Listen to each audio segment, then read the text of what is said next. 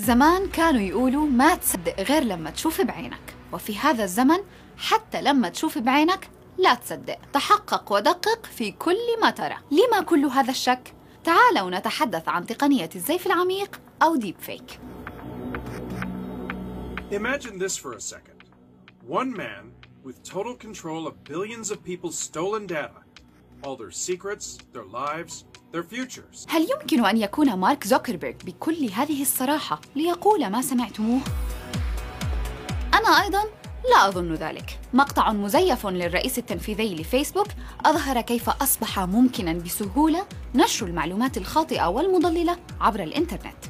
هذا المقطع جاء ردا من فنانين بريطانيين لاختبار مصداقية فيسبوك في التعامل مع الأخبار المزيفة. بعد أن رفض حذف مقطع مزيف لرئيسة مجلس النواب الأمريكي نانسي بيلوسي. أظهرها وهي تتحدث بطريقة غريبة. رفض الحذف تم بحجة عدم وجود سياسة لدى فيسبوك تشترط صحة ما ينشر عليه. لكن ما هي هذه التقنية التي أصبحت تمكن مستخدمين عاديين من تغيير فيديوهات وتزييف محتواها؟ التلاعب بشكل الوجه وتفاصيله لم يعد امرا مقتصرا على تطبيقات بسيطة مثل Snapchat.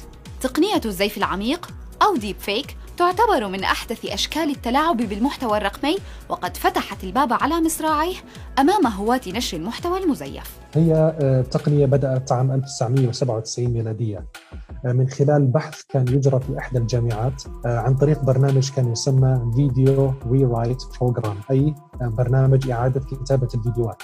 ومن هنا نشأت الفكرة من ناحية أنه تحولت هذه البرامج إلى برامج يعني لعبة وتسلية بحيث أنه يحطوا بعض الكلمات التي لم يقلها السياسيين في اوقاتها سياسيا تطور الأمر فيما بعد الاخبار وتزييف أخبار وكذلك إلى بعد آخر وهو أنه لما تطور الذكاء الاصطناعي في أنه يحول الوجوه ويركبها على اجساد أشخاص آخرين. كل ما يحتاجه تطبيق هذه التقنية المطورة بالذكاء الاصطناعي هو بضع عشرات من المقاطع الصوتية والفيديوهات والصور لإنتاج مقطع جديد يظهر فيه الشخص المستهدف وهو يقوم بأعمال لم يقم بها أو يصرح بأقوال لم تخرج من فمه من قبل. We're entering an era in which our enemies can make it look like anyone is saying anything at any point in time. للوهلة الأولى يبدو أن أوباما هو من يتحدث في هذا الفيديو عن خطر الأخبار المزيفة ولكن هذه هي الحقيقة. This is a dangerous time. Moving forward, we need to be more vigilant with what we trust from the internet. يصعب التمييز بين ما تنتجه هذه التقنية من فيديوهات زائفة وبين ما هو حقيقي، ومن هنا جاءت تسميتها بالزيف العميق. الذكاء الاصطناعي يتكون من عدة جزئيات وبرمجيات وأسس. واحدة من هذه الأسس ما يسمى بتعلم الآلة ماشين ليرنينج وجوا تعلم الآلة نسخوا نظام كما يسمى بال artificial neural network اللي هي الشبكات العصبية الصناعية. basically نسخوا فيها طريقة عمل الشبكة العصبية في دماغ الإنسان. بمعنى كيف يفكر الإنسان؟ خلينا الآلة تفكر زيه فمن ضمن هذه القواعد شيء آخر يسمى في العمق يسمى deep learning من هون إجت تسمية deep fake الأمر لا يقتصر على عالم السياسة فحتى الموناليزا بدت وكأنها تنطق وتتحرك عبر هذه التقنية.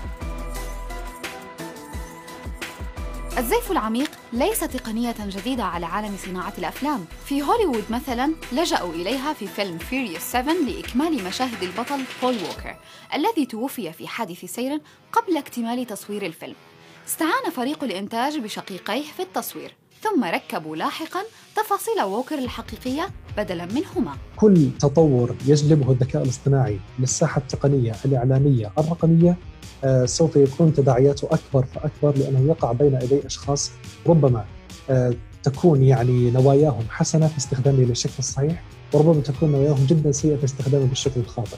الزيف العميق يحتاج إلى برنامج آه، عميق في التعلم مثله تماما حتى يكشف الظل هل هو يعني يعني موجود في المكان الصح في الوجه، موجود في المكان الصح في الإيد وهي تتحرك، كذلك الأمر بالنسبة لمخارج الحروف وطريقة حركة الشفايف معها. فهون ببلش البرنامج يتحذر ويعرف إذا كان الفيديو مزيف أم لا. مثل هذه البرامج بدأت تظهر من جديد وتخترق الساحة لكي تحارب بشكل معاكس وتوقف الضلال الإعلامي عند حد من الواضح أن تقنية الزيف العميق ستصبح مع الوقت أكثر أكثر كفاءة وأسهل لكل المستخدمين. مع وجود تطبيقات تزداد تطورا وتحدث خوارزمياتها باستمرار. ولن يقتصر الخوف من الترصد على السياسيين وحدهم بل سيتعداهم خطر الاستهداف ليصل إلى الأشخاص العاديين الذين لا يراعون الخصوصية في حساباتهم. يجب على المستخدم الواعي اولا ينتبه لكبسه الشير بأنه يفكر في حجم التضليل الإعلامي راح ممكن يسببه إذا ما تحقق من الخبر، وثانيا آه، اهتم في البرايفسي تبعتك، يعني آه، خصوصيتك مقدسة، حق مقدس لك لا تفرط فيه. كيف تحمون أنفسكم وحساباتكم من هذه التقنيات؟